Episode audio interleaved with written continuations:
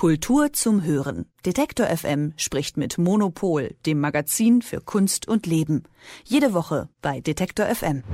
Dimensions Digital Art since 1859. So heißt eine Ausstellung über digitale Kunst, eröffnet Mitte April in den Pittler-Werken in Leipzig. Das scheint erstmal harmlos und vor allem ja auch ziemlich interessant zu sein. Digitalisierung und KI, das sind ja Themen, die die Kunstwelt aktuell viel beschäftigen. Aber rund um diese Ausstellung und ihren Organisator Walter Smerling gibt es eine Kontroverse. Was an der Ausstellung, warum und von wem kritisiert wird, das bespreche ich mit Elke Buhr, Chefredakteurin von Monopol, dem Magazin für Kunst und Leben. Guten Morgen, Elke. Guten Morgen. Bevor wir zur Dimensions-Ausstellung hier in Leipzig selbst kommen, sprechen wir am besten erstmal über den Organisator. Kurator und Kulturmanager Walter Smerling. Vielleicht kannst du uns ein paar Hintergründe zu ihm und den Debatten der vergangenen Jahre geben. Er stand ja schon häufiger in der Kritik. Woran lag das? Walter Smerling ist ein begnadeter Strippenzieher. Also der kommt so richtig aus diesem äh, westdeutschen, ähm, aus dieser westdeutschen Verbindung von äh, Kunstmanagern und Politikern und, äh, und Unternehmen. Also der macht immer solche Deals, dass er, ähm, mit, dass er Sponsoren hat aus der Wirtschaft und dann gleichzeitig ganz oben einsteigt bei den Politikern, vor allen Dingen zu äh, vielen SPD-Politikern und Politikerinnen hat er perfekte Verbindungen.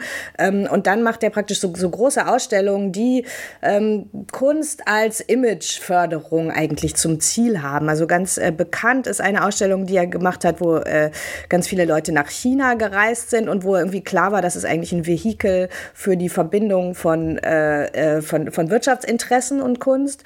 Und dann gab es diese Ausstellung Diversity United, ähm, auch schon lustiger äh, Titel.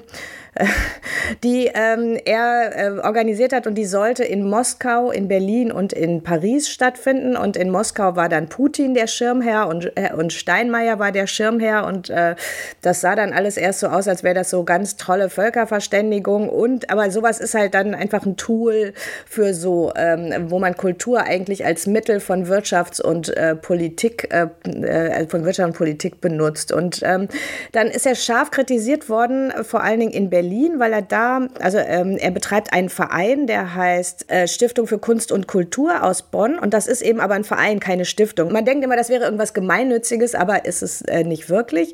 Und ähm, die wollten halt eine Kunsthalle in Berlin betreiben, in Tempelhof. Aber in Berlin gab es ja schon mal eine große Diskussion über eine Kunsthalle und das war so eine Grassroots-Veranstaltung, die von der lokalen Kunstszene äh, organisiert wurde und geplant wurde. Und stattdessen kam dann halt Smerling nach Berlin und sagte, ich mache jetzt die Kunsthalle in Tempelhof, hatte den äh, den Senat da irgendwie bequatscht. Und ähm, das wurde dann so scharf kritisiert von der lokalen Kunstszene, dass er am Ende sich zurückziehen musste. Und die große Ausstellung, die er jetzt in Leipzig veranstaltet über digitale Kunst, die hätte sonst wahrscheinlich in Berlin im Flughafen Tempelhof stattgefunden. Mhm, dann kommen wir auch mal direkt zu dieser Ausstellung. Also von wem wird Smerling da wofür kritisiert? Sind das ähnliche Themen? Hier geht es vor allen Dingen um die Sponsoren. Also ähm, äh, maßgeblich wird, die, äh, wird diese Ausstellung zur digitalen Kunst finanziert von dem Konzern Palantir. Der ist gegründet worden von Peter Thiel, einem ähm, rechtslibertären Trump-Freund, dessen Ideologie es eigentlich ist, dass die großen Tech-Unternehmen die Rolle des Staates einnehmen sollen. Und die, äh, die stellen so Big, also die beschäftigen sich mit Big Data, machen Software für Big Data, so Überwachungssoftware. Und das ist halt insofern sehr umstritten, weil ähm, man diese Software natürlich für alles Mögliche einsetzen kann. Man kann sie einsetzen äh, im Krieg, wo die Ukraine gegen die, äh, die Russen kämpft. Man kann sie aber auch gegen die eigene Bevölkerung natürlich einsetzen, um, ähm, äh, ja, also um, um, um Kriminalität zu verhindern verhindern oder auch Leute zu überwachen. Also das heißt, das ist eine sehr äh, umstrittene Software. Es gab in ähm, Deutschland auch schon ähm, äh, Verfassungsurteile, die gesagt haben, äh, wir dürfen das hier nicht anwenden gegen die eigene Bevölkerung und so. Und ähm, die sponsern jetzt diese Digitalkunstausstellung gemeinsam mit der Telekom. Und das ist natürlich etwas, ähm, was man gerne äh, öffentlich machen möchte. Und da hat es jetzt ähm, eine Gruppe von Künstlerinnen und Künstlern und, Me und äh, Kunst, äh, Kulturschaffenden aus Leipzig gegeben, die einen offenen Brief initiiert haben. Äh, und äh, vor allen Dingen, um das einfach öffentlich zu machen, um zu sagen, wer ist das eigentlich, der hier in Leipzig, der Stadt, die ja historisch viel mit äh, Überwachung zu tun hat und auch mit dem sich wehren gegen Überwachung. Wer ist das eigentlich, ähm, der hier diese Ausstellung bezahlt und warum? Und warum sitzt da eigentlich Sigmar Gabriel bei der Eröffnung zusammen mit dem äh, Chef äh, von Palantir und äh, wessen Interessen werden hier eigentlich vertreten? Mhm. Wie würdest du diese Kritik einordnen? Also findet hier eine Instrumentalisierung von Kunst statt, um das Image von Unternehmen aufzubessern? Wie schätzt du das ein? Naja, definitiv. Also ich glaube, also die sagen halt, das ist Artwashing und ich finde das ein ganz, also Artwashing ist halt immer, man, man äh, poliert sein Image auf mit der Hilfe von Kunst.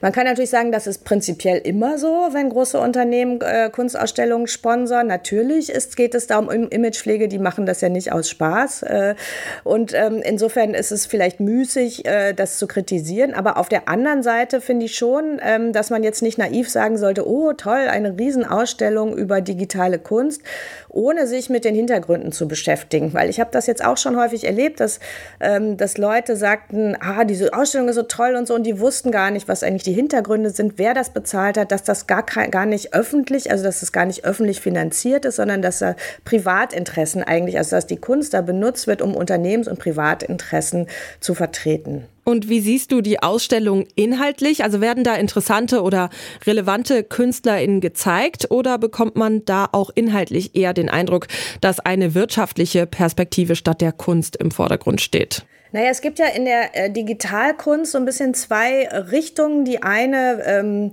bemüht sich vor allen Dingen, die, die Mittel erstmal auszuloten. Also so, so Leute wie Refik Anadol, das ist jemand, der mit KI ähm, so große Installationen macht, die, wenn man böse sagt, so ein bisschen wie avancierte Bildschirmschoner aussehen. Also der einfach so probiert, irgendwie, was kann eigentlich die KI. Solche äh, Installationen sind da viel vertreten. Was aber nicht vertreten ist, sind äh, Künstler und Künstlerinnen, die sich kritisch mit der Überwachung und mit Big Big Data und mit den äh, auch sozialen, gesellschaftlichen Folgekosten der Digitalisierung auseinandersetzen, wie zum Beispiel Hito Steyerl, die auch diesen offenen Brief gegen die Ausstellung unterschrieben hat. Elke Buhr sagt das, Chefredakteurin vom Monopol Magazin. Sie hat die Hintergründe und die Debatte rund um Walter Smerling und die Ausstellung Dimensions in Leipzig für uns eingeordnet. Die Ausstellung läuft in jedem Fall noch bis zum 9. Juli in den Pittlerwerken. Danke für diesen Einblick, Elke. Gerne. Unser tägliches frühmorgendliches Gespräch über das, was wichtig wird, immer donnerstags in Kooperation mit dem Monopol-Magazin. Kultur zum Hören. Detektor FM spricht mit Monopol, dem Magazin für Kunst und Leben. Jede Woche bei Detektor FM.